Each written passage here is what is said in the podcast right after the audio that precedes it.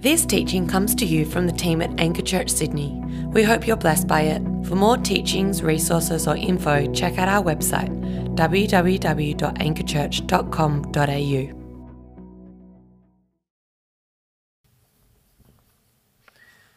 Well, good morning, everyone. My name's Brad Koneman, um, and as you would have heard from what's been said earlier, I am leaving staff soon, and we, on behalf of Catherine and I, we just wanted to say a huge thank you to the dozens and dozens of people that have reached out to us, sending in messages of love and support. Um, we love this community, and we're so grateful that you're behind us and praying for us and with us in this huge life transition that's coming up. This is my last sermon in this season. Um, Matt was just having his hand on my, sh- my shoulder saying, Oh, this is the last one. And um, yeah, it's been such a great privilege to serve and minister here, and I um, can't wait to bring this word today as we finish our series on generosity. And today we're looking at the biblical principle of stewardship. Now, in our household, we've got three little kids, and it's not unusual that the kids will fight over their toys. You know, we'll walk into the lounge room and they'll be pulling back and forwards. It's mine. It's mine. Give it back to me. You can't play with it. It's mine. I think for many of us, we carry this same attitude towards our money and our possessions into adulthood. We might not have those tantrums in the lounge room, pulling back and forth over, over our toys, but we can certainly carry the same attitude. It's mine. Hands off. I worked for it. I paid for it. It's got my name on it. It belongs to me. Today, we're looking at what I think is perhaps the most revolutionary and countercultural principle in the Bible when it comes to financial management, and that is the principle of stewardship. The principle of stewardship is this that it is not yours, it is His. It's not yours, it's His. And I believe that if we embrace this principle of stewardship, it will revolutionize how we approach our money. It will release our generosity, and God will use us to bring His blessing to the world. And what I'm going to do today is actually something a little bit different. At, at Anchor, we love preaching from the Bible. And normally, what we'll do is we'll have a set text, we'll work through the passage of Scripture, we'll work out what God's saying to us and receive that. And today, we are going to be look, looking at the Bible to lay out some principles of stewardship. But for most of the message today, I'm going to be taking a more biographical approach. We're going to be learning lessons from the life of John Wesley, who's someone that I think exemplifies a life of stewardship and generosity. So, we're going to begin looking at what is stewardship, some, some, a few brief principles from the Bible, and then lessons from the life of John Wesley. So, will you pray with me before we begin? Let's pray. Father, this morning I ask that you would give us open minds, open hearts, and open hands. Open minds to receive what you want to speak to us, open hearts that would be willing to change, and open hands that your blessings might through us might flow through us to bless others. In Jesus' name, amen. Amen. So, what is stewardship? Well, let's ask the question first what is a steward? It's not really a term that we use on the street in the inner west, a steward. A steward is someone who manages the resources of others. And there's many contemporary examples of this. You know, we get Sarah, the lovely Sarah Donovan, to babysit our kids. And when Sarah babysits our kids, she's acting as a steward. She's looking after something that doesn't belong to her, caring for it on our behalf. She's exercising stewardship by caring for our children when they don't belong to her. A manager exercises stewardship in an office. The business doesn't belong to them, the office, the property, the people don't belong to them, but they're stewarding the resources, the people, the business, on behalf of their employer. A financial advisor is a steward, looking after the financial investments and assets of their clients. It doesn't belong to them, but they're stewarding the resources.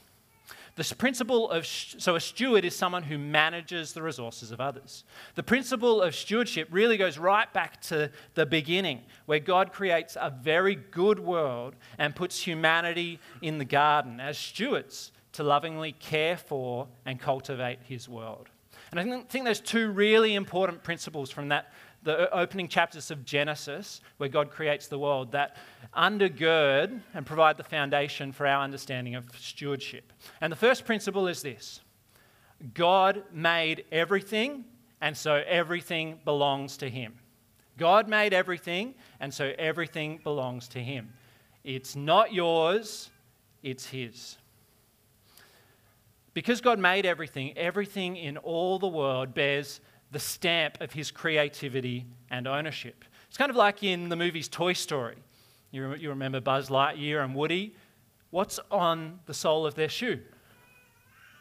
Andy is stamped on the sole of their shoe because who do they belong to?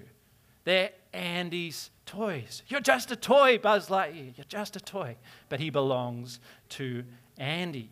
And so humanity is stamped with the image of God, and all of creation bears the, the mark of his creativity and ownership. Throughout the story of Scripture, this idea of God's ownership is repeated over and over again. In the New Testament, the New Testament writers will repeatedly say, You are not your own. You were bought at a price. You belong to God. I am not my own. I don't live for myself anymore, but for Him who loves me and dies for me. Your life is not your own, it belongs to Him. Because God made everything, everything belongs to Him. The reading that James read out for us is one of the parables that Jesus tells of stewardship. And he describes the kingdom of God as being like a master who goes on a long journey and entrusts his wealth to his servants to look after. As people in God's kingdom, we are under the authority of a master, entrusted with his resources to steward for his purposes. Whatever you have, whatever we have, has been entrusted to us by God, and we are accountable to him for how we use his resources. And that means that your money is not yours, it's his. Your time it's not yours, it's His. Your sexuality, how you use your body, it's not yours, it's His. Your career, it's not yours, it's His. Your home, it's not yours, it's His. God made everything. Everything belongs to him.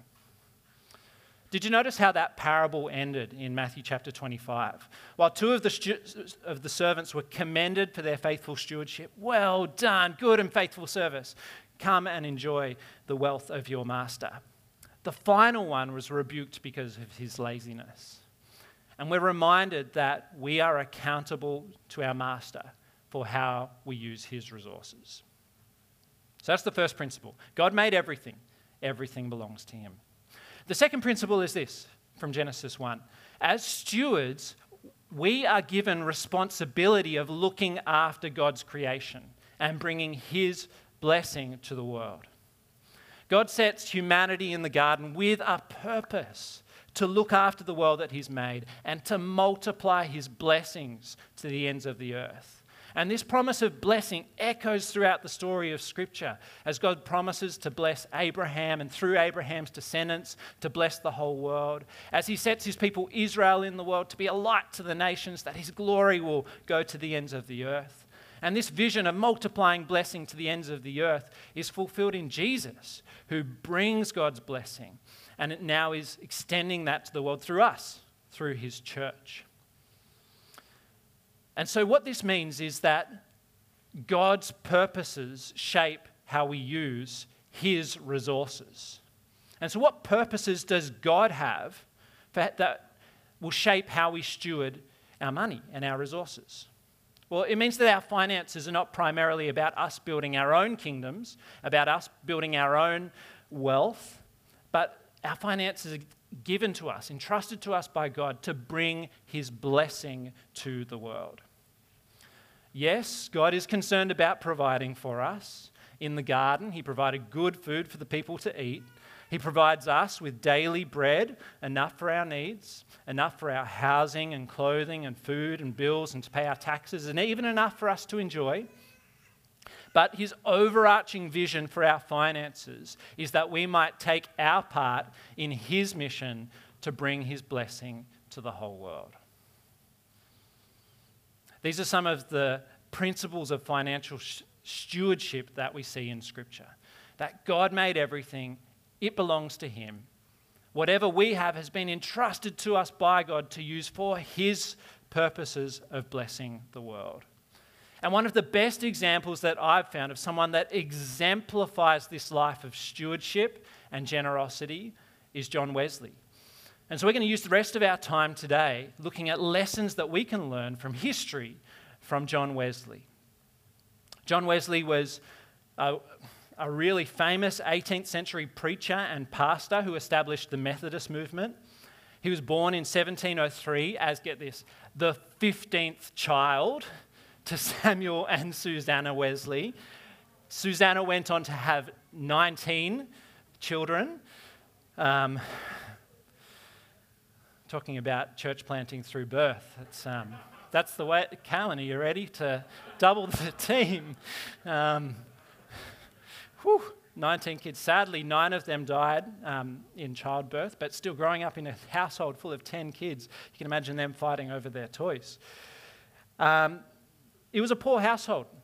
Samuel's father was put in prison, in debtor's prison twice because he couldn't pay his debts. So John Wesley grew up experiencing poverty and want. John Wesley later went on to study and to lecture at Oxford University, and that just opened up the doors for his career and the expansion of his wealth. And at, at, first, Wesley seemed to indulge all his desires and splurge his wealth. As, you know, you can imagine a kid growing up on the streets in poverty coming into all of this money, and of course, they're going to go out and splurge it on extravagant living. But an event happened in 1731 that radically altered John Wesley's perspective on his money.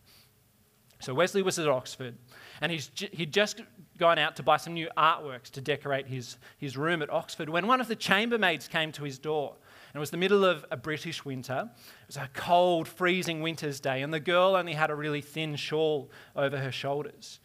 Wesley reached into his pocket to give her some money to buy a new coat, and he found he didn't have any money left because he'd spent it all on artworks for his room. Immediately, he came under a strong conviction from the Spirit of God that the Lord would not be happy with how he had used his money. Wesley later wrote this He asked himself, Will the master say, Well done, good and faithful servant? No, you have adorned your walls with the money which might have screened this poor creature from the cold. Oh, justice, oh, mercy. Are not these pictures the blood of that poor maid? This incident seemed to radically change Wesley's perspective on his money and his practices of budgeting and spending.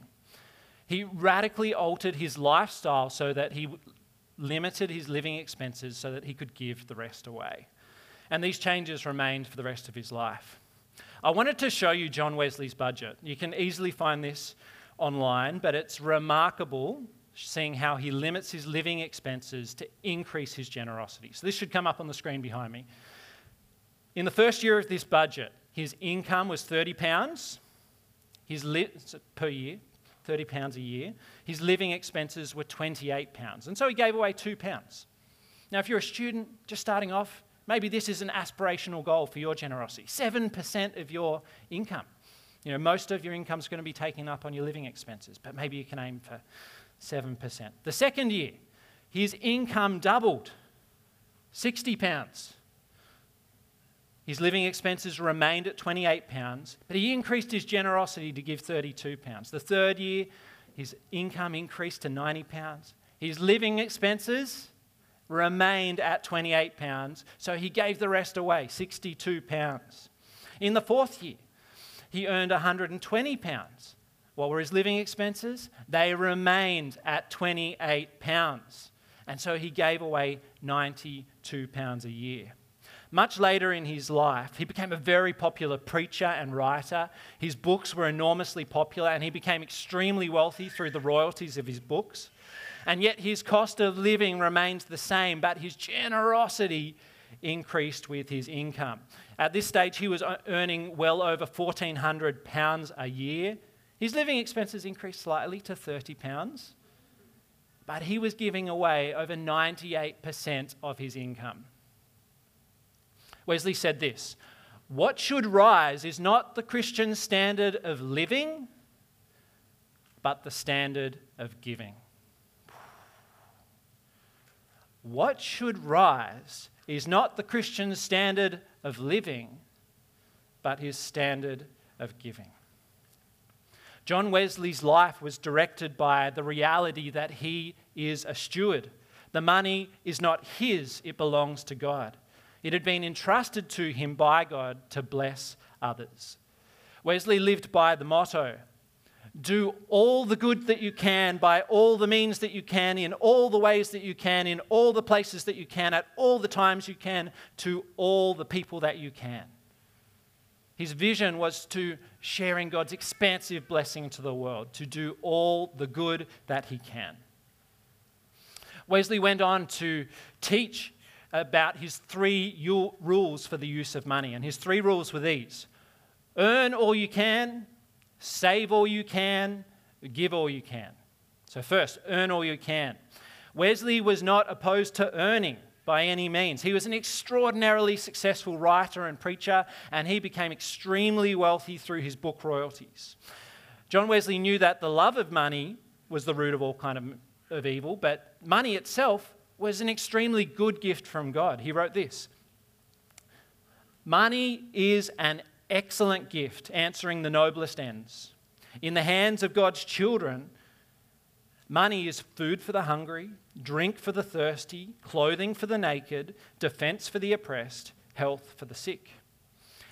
And so Wesley said, Gain all that you can by honest work. Use all possible diligence in your calling. Lose no time in silly distractions and do not, not put off until tomorrow what may be done today. Earn all that you can. Work hard. Now, we might say, Wesley, come on. You could have lightened up a bit. Learn to relax. Enjoy God's good gifts. Embrace Sabbath rest. Sure. But he understood that his life was under God's authority and direction. He was a steward his time was not his own, it was the, the Lord's, and he was accountable to him. And so his advice to us is to work hard, work diligently, and earn as much as you can. But with that wealth, that wealth was directed by his second two principles save all that you can and give all that you can. So, second, save all you can. Now, by this, John Wesley doesn't mean what we might think of as savings. Like, you know, most of us, you know, we'll have our income and our set expenses, and then we'll have a savings account where, you know, we might be saving up for a house deposit or a car or whatever, and we're slowly accumulating over time so that we can make a big investment. That's not what John Wesley means by save all you can. What he's talking about is saving, as in reducing your living expenses, living simply, minimizing your expenses so that you can enlarge your generosity. John Wesley actually describes idle expenses, what we might call discretionary spending or splurges, as the equivalent of throwing your money into the sea. You go and buy a new dress, throwing your money into the sea. Go out to a fancy restaurant, throwing your money into the sea. John Wesley was later in life investigated by the English Tax Commission in 1776. Get this, because they couldn't believe that a man of his wealth had so few possessions. They said, Surely he must have more silver dishes. Surely, John, a man of your wealth must have more silver dishes that you should be paying your tax on. And John Wesley said this I have two silver spoons at London and two at Bristol. This is all the silver I have at present. I shall not buy any more while so many around me want bread. Wesley practiced radical simplicity, including fasting, so that he could use his extraordinary wealth to be generous to the poor. Now, let's be real. I think, in contrast to Wesley, myself included, you know, we succumb to the subtle pressures of lifestyle creep. Who's heard of lifestyle creep?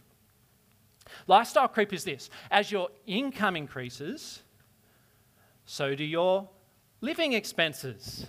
It just happens naturally over time. Your spending increases along with your income.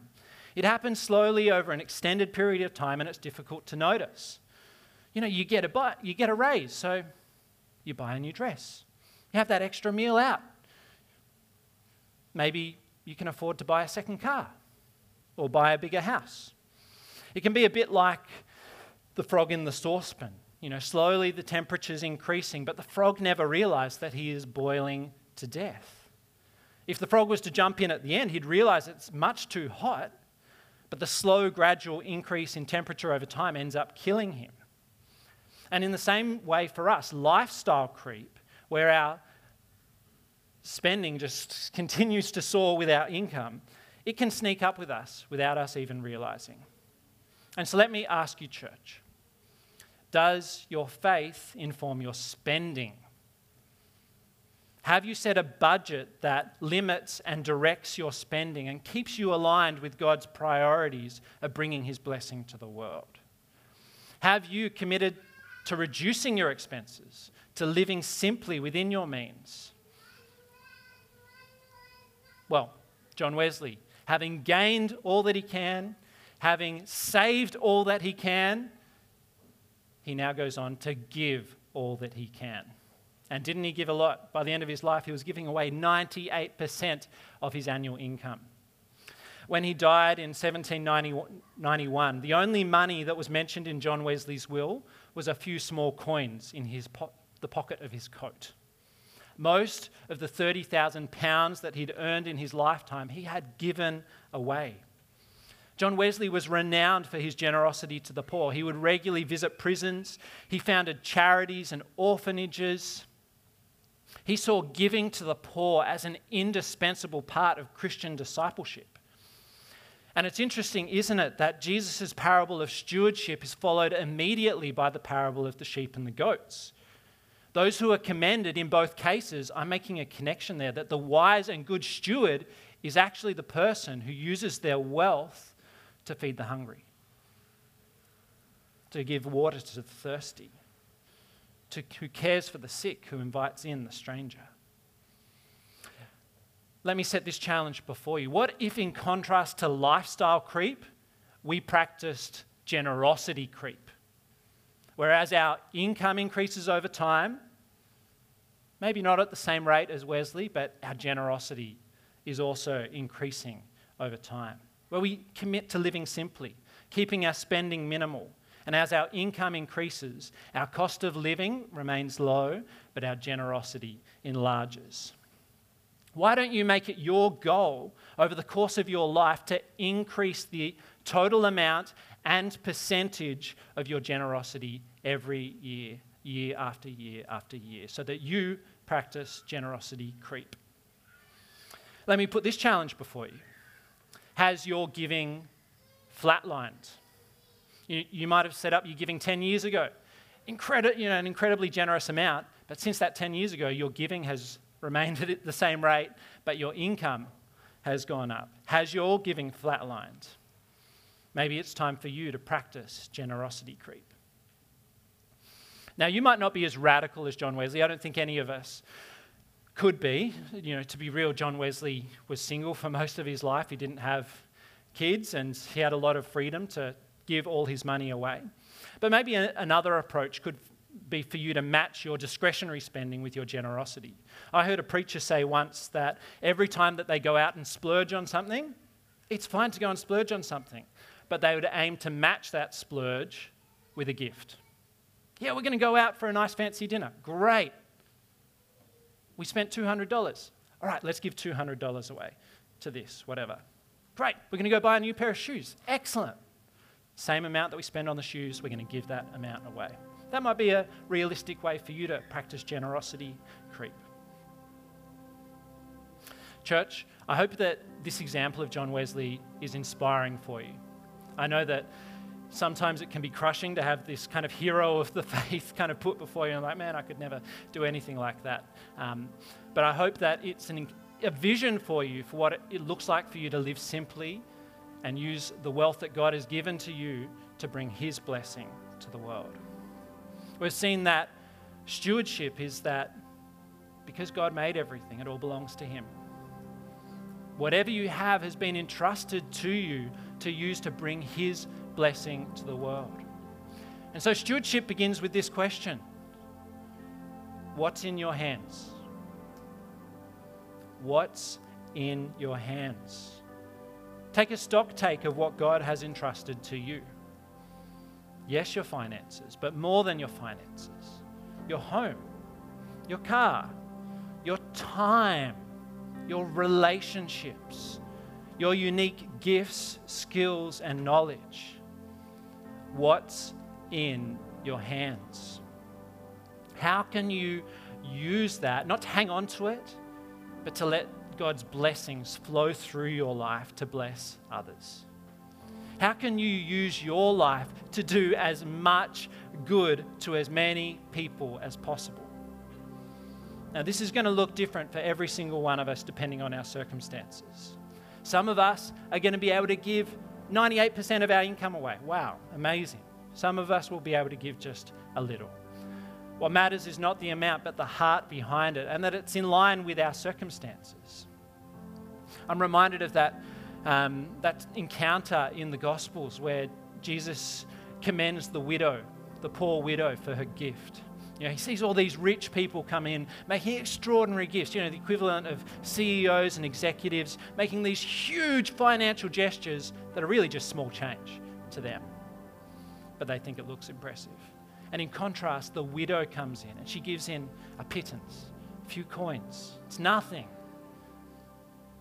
But Jesus says, Truly I say to you, this widow, this widow has given more than all the others. Out of her poverty, she's given everything that she had to live on. Church, your money is not your own. It's not yours, it's His. All that you have has been given to you as a gift from God, even if you worked for it. You are a steward and you are accountable to God for how you use His gifts. I believe that if we as a church embrace this principle of financial stewardship, that it will revolutionize our finances, that it will release our generosity, and that God will use us in an extraordinary way to bring His blessing to the world. Let's pray together.